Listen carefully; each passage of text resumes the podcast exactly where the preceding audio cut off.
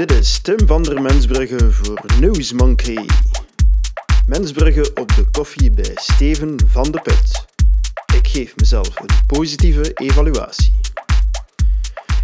Bah, die koffie kan beter, oordeel ik over het kopje dat minister van Ambtenarenzaken Steven van de Put me heeft aangeboden.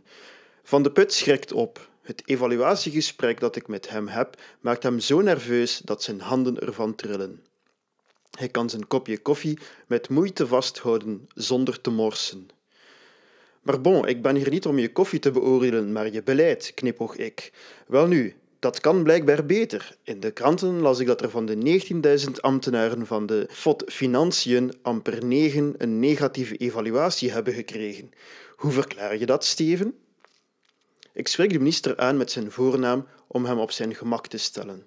Het is belangrijk dat je tijdens zo'n gesprek een gemoedelijke sfeer creëert, zodat je vrijheid pijnpunten kunt aanstippen. Ja, we zitten daar toch met een probleem, erkent Van de Put. We zullen dat evaluatiesysteem moeten evalueren.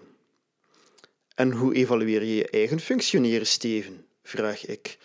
Uh, ik geef mezelf een goede evaluatie, zegt Van de Put. Voorlopig toch. Ik zelf heb het gevoel dat je maar wat aanmoddert, zeg ik. Kijk maar naar dat evaluatiesysteem. Ja, maar dat stamt nog van mijn voorganger, Hendrik Bogaert, verdedigt Van de Put zich. De schuld op anderen afschuiven is niet netjes, Steven. Je zoekt uitvluchten om je eigen verantwoordelijkheid te ontlopen, berisp ik hem.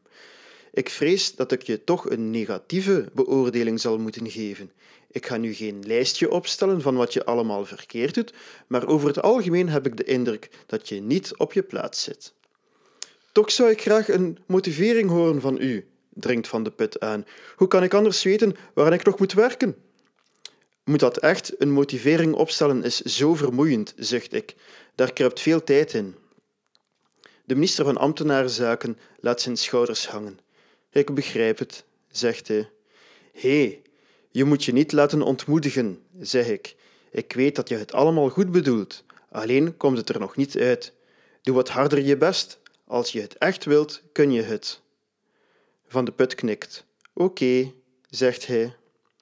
Kijk, laat ons zeggen dat mijn negatieve evaluatie misschien wat verberg was, zeg ik. Ik wou je gewoon even wakker schudden.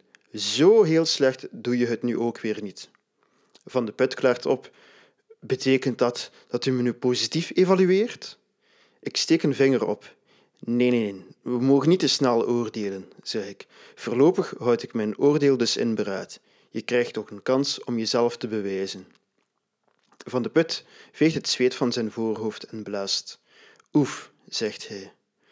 Maar denk nu niet dat je geslaagd bent. Je hebt vooral geluk dat journalisten te lui zijn voor doorgedreven analyses over het functioneren van machthebbers, waarschuw ik.